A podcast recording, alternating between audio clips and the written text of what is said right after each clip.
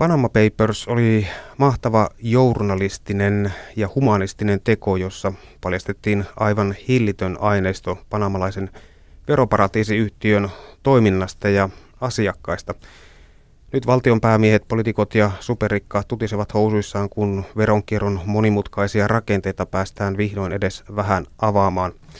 Panaman hallitus perusti työryhmän korjaamaan tekemiään virheitä ja puhdistamaan Panaman mainetta, mutta 7.8. saimme kuulla, että Panaman talousjärjestelmien läpinäkyvyyttä tutkivasta ryhmästä erosi kaksi jäsentä.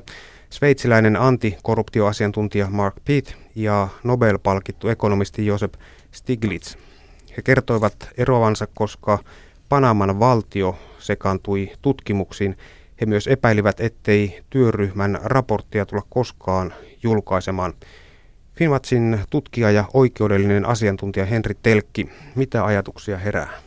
Oma kokemukseni siis on se, että kuitenkin kaikin tavoin eh, nämä veroparatiisit haluaisi pitää näistä eh, omista käytän, käytänteistään kiinni ja haraavat kaikkia uudistuksia vastaan, että, että tässä on vielä paljon tehtävää ja, ja, ja, ja tota, tietysti tämä mainitsemasi esimerkki tästä, että olisi puututtu tähän tämmöisen valvonta ryhmän toimintaan, niin ei sinänsä yllätä. Te Finwatsissa uskotte paljastusten olevan vain jäävuoren huippuja.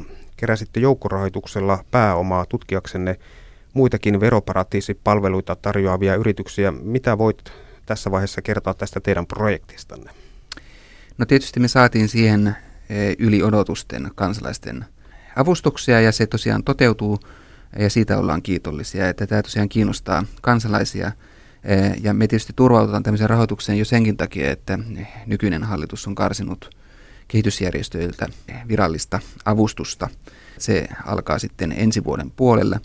Eh, tarkoitus tässä tutkimuksessa on siis selvittää tosiaan eh, Mossack Fonsecan tapaisten konsulttiyritysten ja lisäksi myös pankkien ja lakitoimistojen ja tällaisten Big Four, niin sanotut suuret nämä konsulttiyritysten, näiden tarjoamien, tarjoamien verosuunnittelupalveluiden sisältöä ja millä tavalla sillä tämä veroparatiisitalous otetaan huomioon ja mitkä nämä kytkökset sitten on.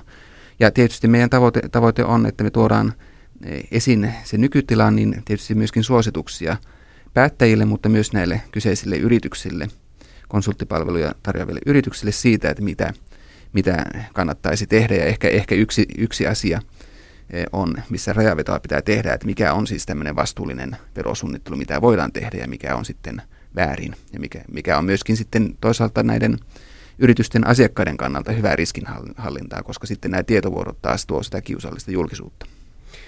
Oman tietoni veroparatiiseihin liittyen olen lähinnä poiminut Nikolas Saxonin kirjasta Aaresaaret, miehet, jotka ryöstivät maailman järisyttävää luettavaa eikä todellakaan jätä lukijansa kylmäksi. Nicholas Saxon on brittiläinen tutkiva toimittaja ja tietokirjailija. Saxon toteaa kirjassaan, että kansainvälinen valuuttarahasto IMF arvioi vuonna 2010, että yksistään pienten veroparatiisivaltioiden rahoituskeskuksissa ja varmaan suurempienkin oli varallisuutta jopa 18 biljoonaa biljoonan dollarin edestä. Summa vastaa kolmannesta koko maailman bruttokansantuotteesta. Mitä ajatuksia herää? Näitä lukuja tietysti tarvitaan, koska me halutaan tietää tosiaan se, että mikä tämä veroparatiisitalouden merkitys ja vaikutus sitten on loppupeleissä ja keiden etuja se sitten palvelee hyödyntää.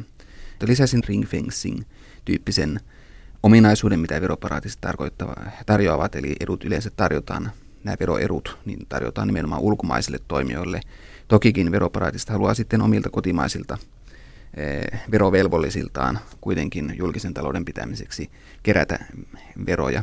Sitten ominaista on myöskin se, että tämä pitäisi itse asiassa tutkia vähän paremminkin vielä jatkossa se, että minkälaisia yhteiskuntia nämä lopulta on, että miten nämä demokratian periaatteet toimii. Nämä eivät ole kovin läpinäkyviä hallintoja. Sitten vielä mainitsisin senkin, että tämä sääntely yleensä eh, ei, ei kysymys välttämättä ole pelkästään niin kuin verojen välttämisestä, vaan kysymys on ylipäänsä niin kuin, eh, siitä, että nämä kyseiset alueet tarjoaa keinot ulkomaisille toimijoille välttää niiden toimintamaiden tai kotipaikkojen lainsäädäntöä. Eli toisin sanoen siis veroparatiisit heikentävät valtioiden järjestelmien toimivuutta ja veroparatiiseihin paetaan lakeja, joita suurin osa kansakuntien ihmisistä noudattaa ja tästä syntyy tilanne, jossa rehellisillä keinoilla ei enää oikein pärjää ja tämä ruokkii entisestään veroparatiisien käyttöä. Eli pankit ja rikkaat eivät pakene veroparatiisien pelkästään veroja, vaan myös rikoslainsäädäntöä ja rahoitussääntelyä. Kyllä, kyllä. Eli siis puhutaan myöskin veronkierron lisäksi rahanpesusta ja lahjonnasta ja korruptiosta.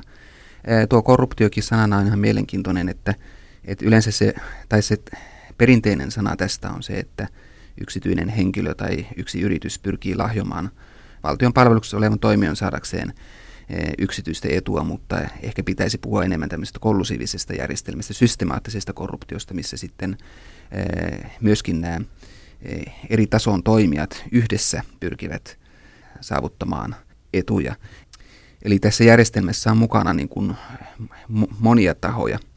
Ja eräs ongelmahan tässä nyt näiden veroparatiisien suhteen tänä päivänä on se, että ne paisuvat kuin pullataikinat, eli veroparatiisin toiminta kasvaa räjähdysmäisesti, koska siellä voidaan toimia ilman lainsäädännön rajoitteita.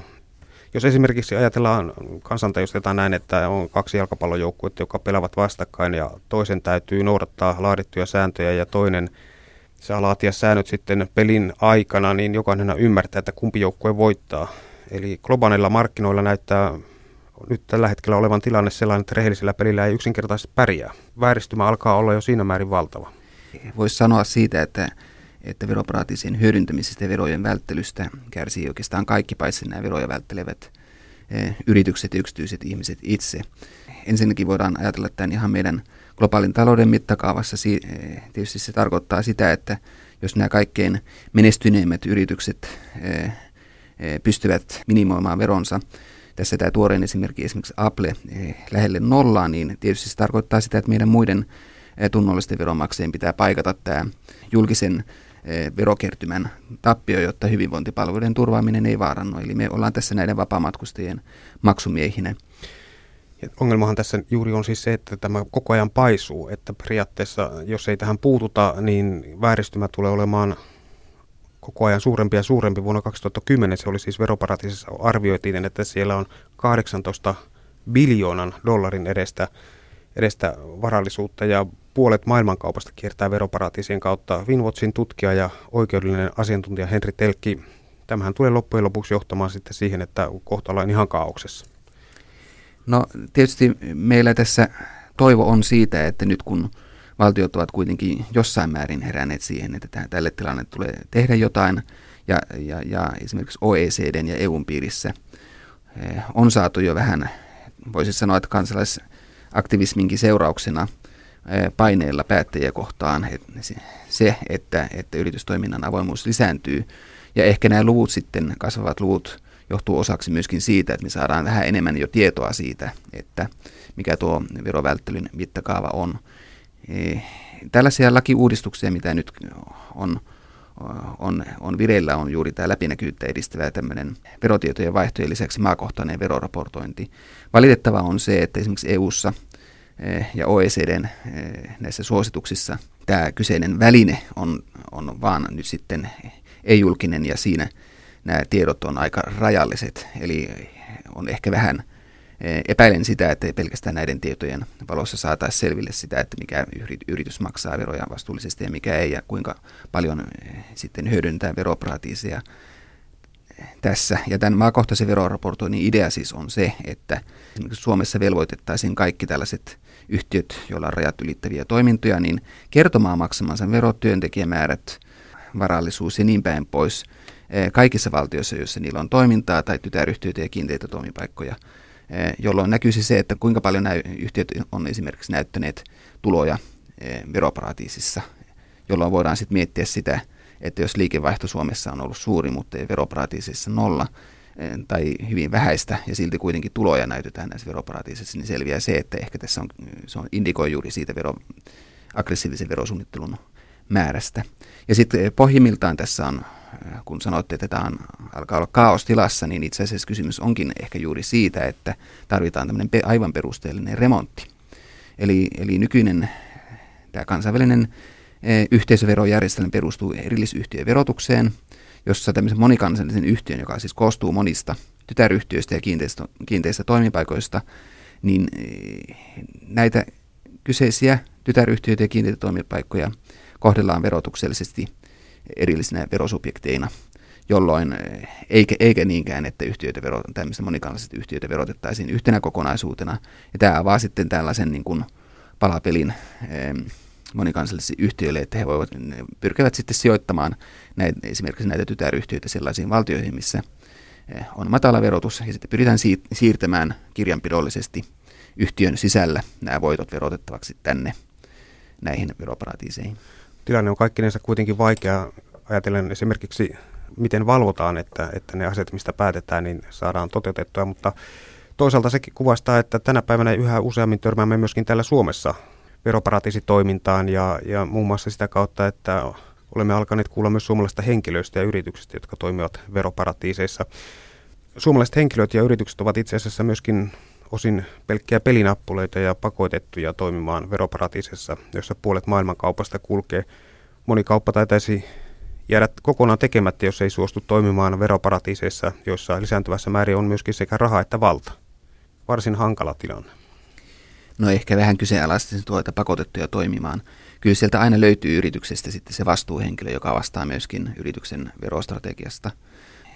Mutta jos meinaa saada kauppaa aikaiseksi ja puolet maailmankaupasta käydään veroparatiisissa, jos sitten sulkee silmänsä, että tuonne me emme ainakaan mene, niin saman tien sanoo puolelle maailmankaupasta, että goodbye. Me Finwatchissa nimenomaan tutkitaan juuri ihan yksittäisiä yrityksiäkin ja paljastetaan näitä verosuunnittelukuvioita ja pyritään sitten vaikuttamaan siihen, että yritys tekisi tästä tämmöisen vastuullisuusalueensa itsellensä ja pyrkisi maksamaan sitten ensinnäkin raportoimaan nämä eh, keskeiset taloustietonsa maakohtaisesti ja, ja sitten maksamaan veronsa vastuullisesti. Ja tähän yhtälöön kuuluu myöskin toki se, että yritys sitten myöskin pyrkisi vaikuttamaan liikekumppaniensa toimintaan sillä tavoin, että myöskin nämä, nämä liikekumppaniyhtiöt toimisivat samalla tavalla. Ja sitten tulee myöskin se sijoittajan vastuu, että voiko sijoittaja jollain oma, omilla toimillaan eh, vaikka selektiivisesti suosia sellaisia yrityksiä, jotka eivät toimi veroparatiisissa tai eivät ainakaan ole tunnettuja siitä, että ovat niin kuin hyödyntäneet aggressiivista verosuunnittelua. Tässä on monia ulottuvuuksia. Monia ulottuvuuksia, tietenkin hyviä, hyviä ohjeita ja näin pitäisi toimia, se on, se on ihan selvä, mutta jos ajatellaan tätä reaalimaailmaa, joka on aika kova ja raakaa, niin kuitenkin siellä markkinoilla pyörii pela- pelaajia, jotka toimivat veroparatiiseissa. Heillä on tavattoman suuri etu verrattuna, verrattuna niihin yrityksiin, jotka eivät suostu toimimaan sillä tavalla, vaan yrittävät hoitaa kaikki vel- velvoitteensa. Tavallaan tämä, tämä vääristää markkinatilannetta ja loppupeleissä, kun tarpeeksi pitkälle mennään, niin voittaja on se, joka on fuskannut tavallaan veroparatiisien kautta ja jos ei saada kerta kiinni, jos ei pystytä valvomaan, ei pystytä tutkimaan, niin pelikenttä on avoin siellä. Puolet maailmankaupasta käydään veroparatiisissa. Nämä kyseiset toimijathan pyrkii toimimaan salaisuusverhon alla. Ja nyt kun me pyritään tuomaan tämä niin kuin julkiseksi, eh, nämä paljastukset ja tietovuodot eh, ovat vaan tosiaan jäävuoren huippu, että ne indikoi tätä, indikoi tätä toiminnan massiivisuutta. Eh, mutta tietysti sitten viime kädessä lainsäätäjällä on velvollisuus ja vastuu tehdä asialle jotain, ja, ja tietysti tätä läpinäkyvyyttä lisäämällä voidaan jo saada aikaan se, että, että nämä kyseiset suuret toimijat ainakin ottavat riskin siitä, että, että, että, että tulee tunnetuiksi tällaisena verovälttelyjänä. Ja mainitsit kyllä ihan oikein tuon, että kyseessä nimenomaan on tosiaan ansaitsematon etu näille monikansallisille yrityksille siinä mielessä, että puhtaasti kotimaassa toimivat pienet ja keskisuuret yritykset, niille ei yksinkertaisesti ole edes sellaista mahdollisuutta. Ja tämä johtaa juuri siihen markkinavääristymään, että kilpailua ei välttämättä käydäkään sitten eh, tuotteiden ja palveluiden ominaisuuksilla, vaan sitten eh, nämä saa tosiaan sen edun eh, verokuluja vähentämällä. Yle Puhe.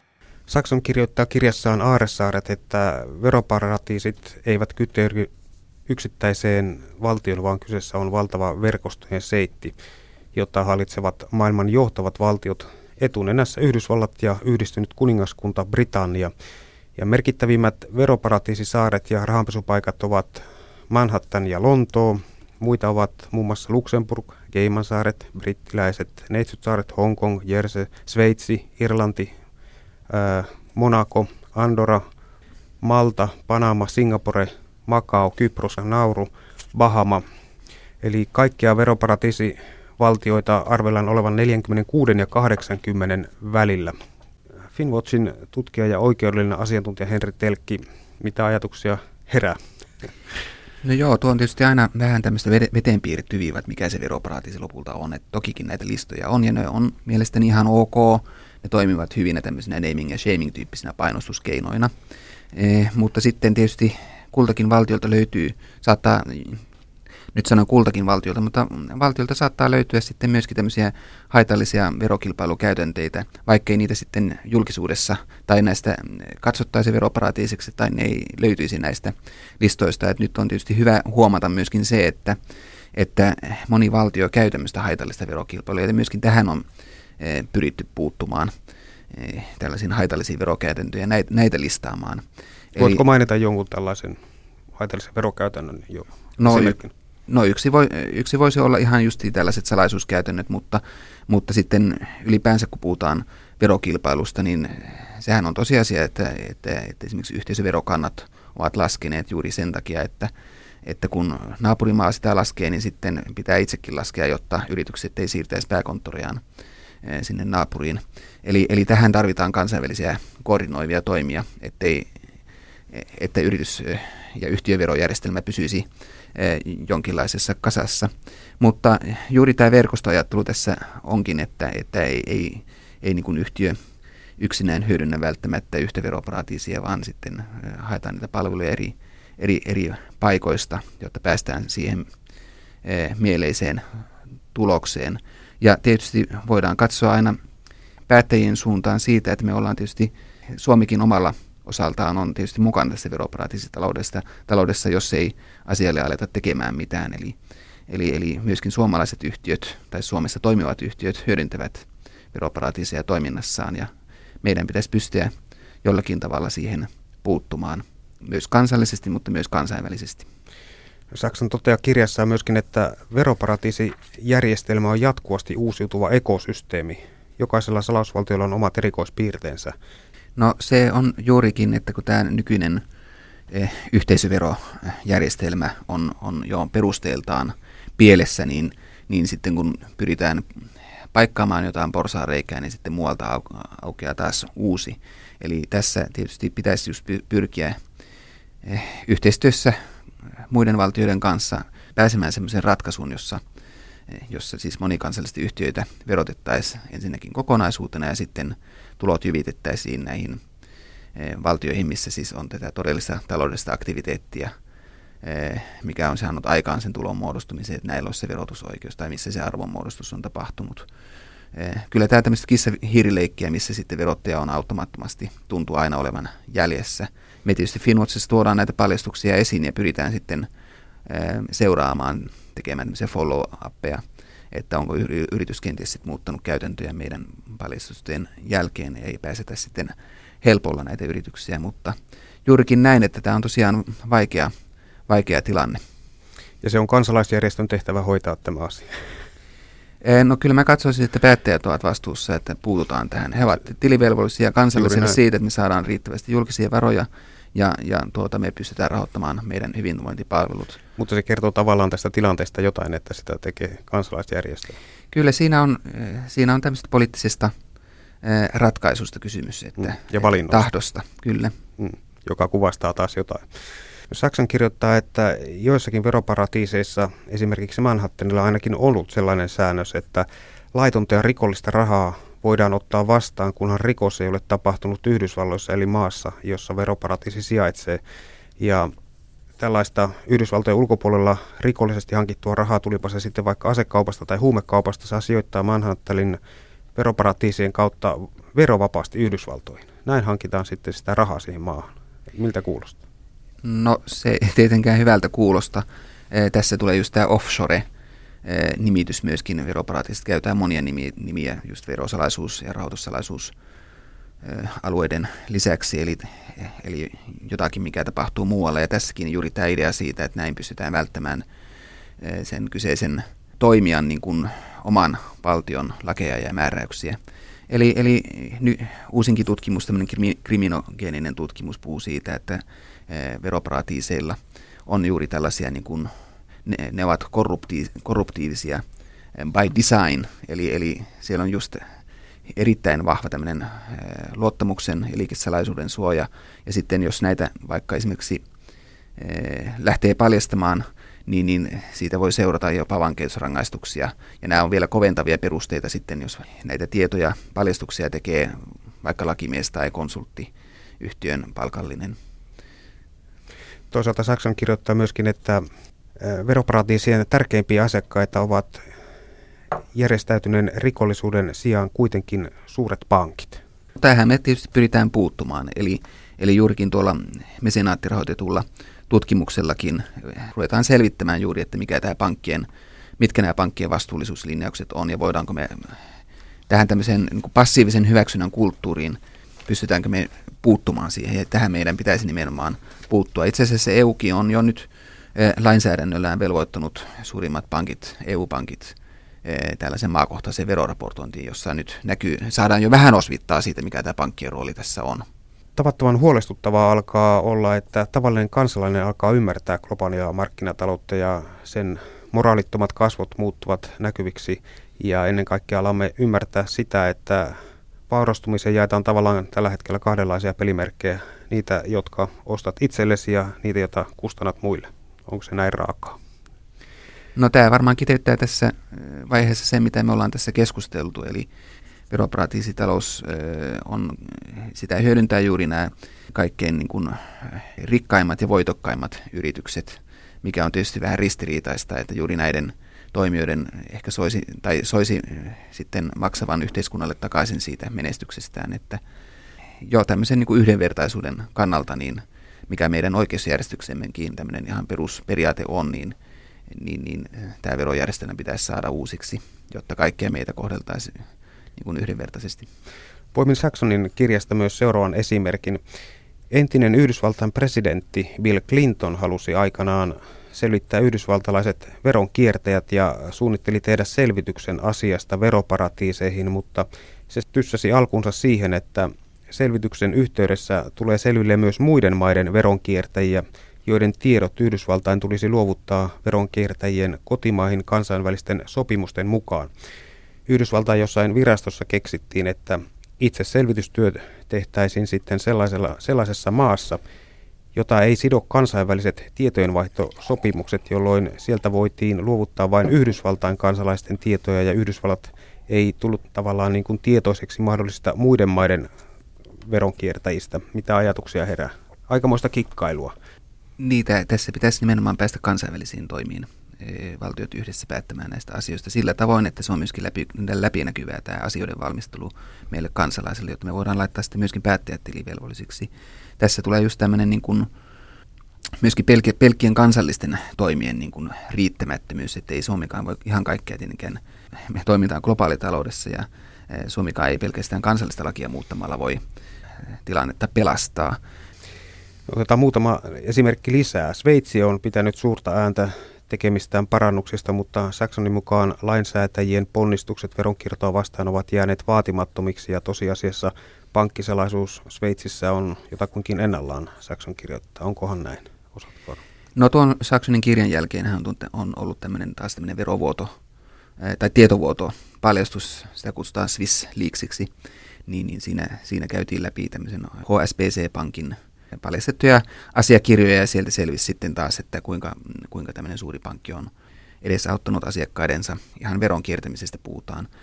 Sveitsi myöskin komeilee täällä eh, tämmöisen Tax Justice Network nimisen verkoston, eh, siinä on akateemisia tutkijoita ja myös kansallisjärjestön toimijoita, niin rahoitussalaisuusindeksin listalla. Siinä indeksissä mitataan juuri valtioiden tilinpäätöstietojen, omistajatietojen, pankkisalaisuuden avoimuutta, että onko, onko nämä tiedot saatavilla, ja Sveitsi ei todellakaan ole niitä avoimempia valtioita, eli tässä ei mitään kehitystä ole kyllä tapahtunut. Niin oikeudenmukaisen verotuksen puolesta kampanjoiva kansainvälinen Tax Justice Network arvioi, että maailmassa jää vuosittain 250 miljardia dollaria verotuloja saamatta pelkästään yksityisiltä henkilöiltä veroparatiisien takia. Se on viisi kertaa niin paljon kuin vuonna 2002 YK on Vuosituhattavoitteessa arvioitiin tarvittavan köyhyyden puolittamiseksi maailmasta vuoteen 2015 mennessä. Tax Justice Network arvion mukaan veroparatiiseissa sijaitsee jopa 10 000 miljardia euroa yksityistä varallisuutta. Tällaisessa maailmassa siis elämme. Kyllä nämä luvut on huikeita ja tämä on just nimenomaan tämmöisestä eh, kaikkeelle soluttautuneesta järjestelmästä kysymys, että se veroparatiisi ei ole mikään tämmöinen autiosaari jossain kaukana Karibialla, vaan että, että, että kysymys on juuri verkostoista, jossa eh, kaikki valtiot ovat mukana, jos ei muuten, niin eh, hiljaisesti, passiivisesti hyväksymällä sen kyseisen toiminnan ja menemällä siihen ikään kuin mukaan, pelin mukaan. Ja tälle me halutaan tietysti muutos. Eh, nuo luvut ovat huikeita ja me tarvittaisiin vielä lisää tietoa näistä luvuista ja, ja, ja itse asiassa tämmöisiä virallisia, eh, jos puhutaan vaikka aggressiivista verosuunnittelusta, tämmöisiä virallisia laskelmia, yllätys, yllätys ei kuitenkaan ole. Eli, eli nyt nimenomaan voisi ajatella, että valtiotoimijoiden, joilla on hallussaan näitä tällaisia tietoja, esimerkiksi verohallinto ja valtiovarainministeriöllä on varmasti saatavissa näitä tietoja eh, verohallinnolta, niin veroilmoitusten ja muiden, muiden Eh, verotietojen vaihdon ja parempien tietojen valossa he voivat pystyttäisiin tekemään tällaisia valistuneita arvioita siitä, mitkä nämä eh, tappiot sitten kansantaloudelle ovat. Mutta joka tapauksessa nämä luvut kertoo siitä, että ne ovat suuria. Ja, ja tosiaan mekin tehdään tätä omaa tutkimusta, omaa haarukointia niiden tietojen valossa, mitä meillä on nyt ylipäänsä saatavilla, koska kaikki tieto ei ole saatavilla, niin, niin puhutaan, puhutaan isoista summista.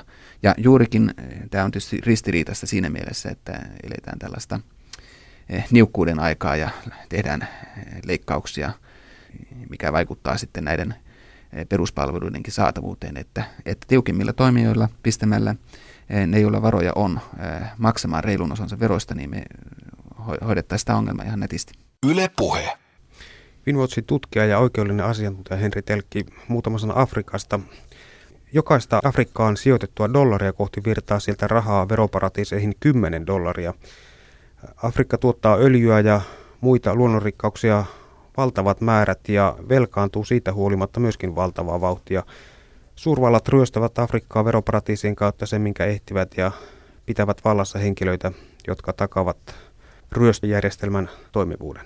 Oliko, oliko tämä Jacksonin tekstiä? Tämä, tämä taisi olla niin kuin osittain ja osittain lainasin itseäni. Kyllä. No tässä on tämä, että, että monet sellaiset mitä valtiot, jotka tunnetaan veroparatiisina, niin sitten pyrkivät myöskin samalla eh, markkinoimaan itseään, itseään suurimpina kehitysapua antavina valtioina, esimerkiksi Irlanti tai Alankomaat. Mutta sitten kuitenkin näiden valtioiden tai esimerkiksi Alankomaiden kautta virtaa suuri osa juuri investoinnista esimerkiksi Afrikkaan.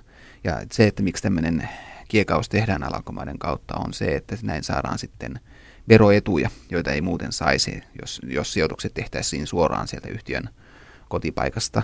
Ja, ja esimerkiksi Alankomaiden tapauksessa on sovittu tällaista alhaisesta lähdeveroista, ja lähdevero tarkoittaa siis sitä, että sitten e, sieltä tuotantopaikasta, kun ulkomainen yhtiö kotiuttaa näitä voittoja, niin se verotusoikeus sillä lähdevaltiolla on pienempi kuin sitten sillä yrityksen kotivaltiolla.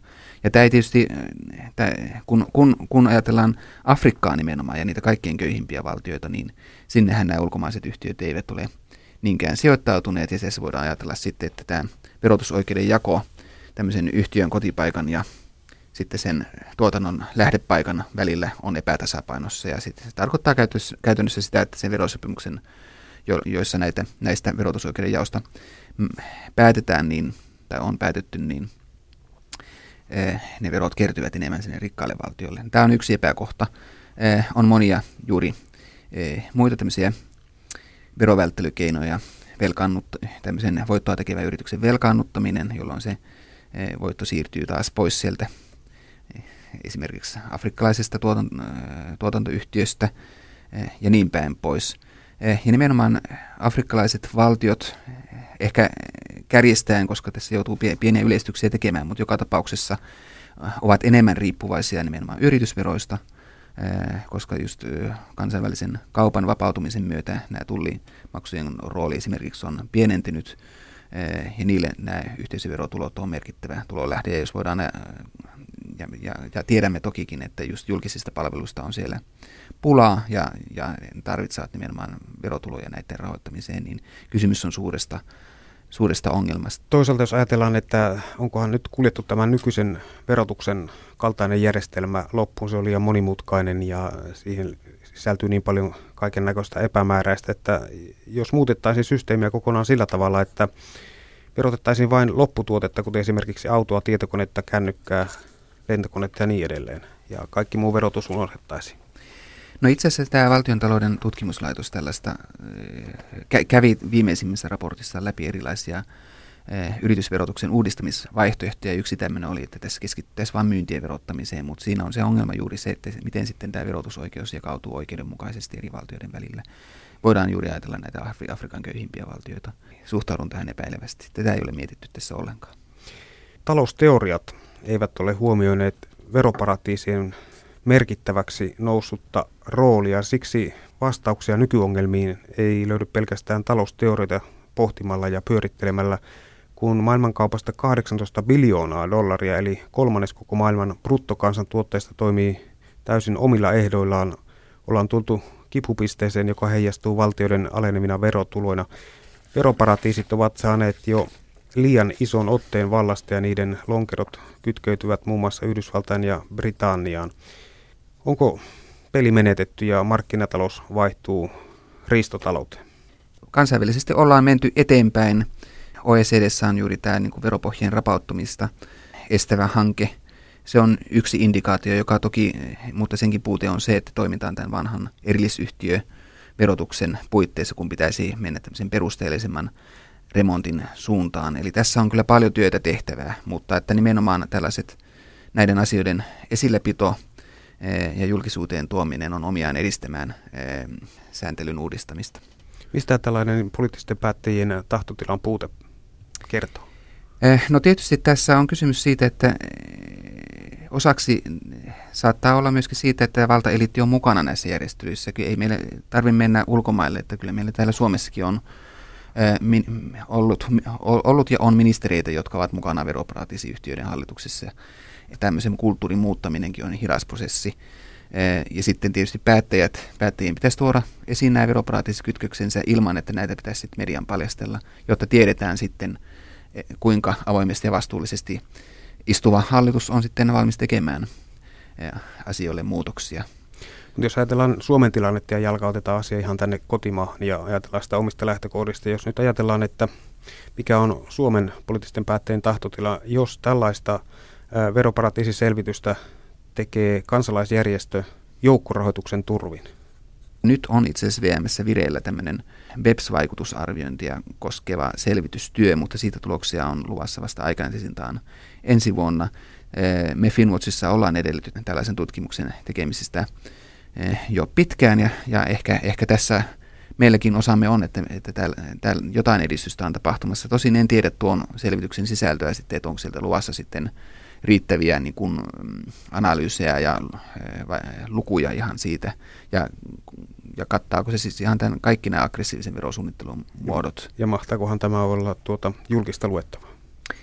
No toivakseni ja uskoakseni kyllä taitaa olla. En, en tästä tietenkään ihan varmaa, mutta näin uskoakseni on. Mutta tosiaan kyllähän se jotain kertoo, että me ollaan tässä ensimmäisenä liikkeelle.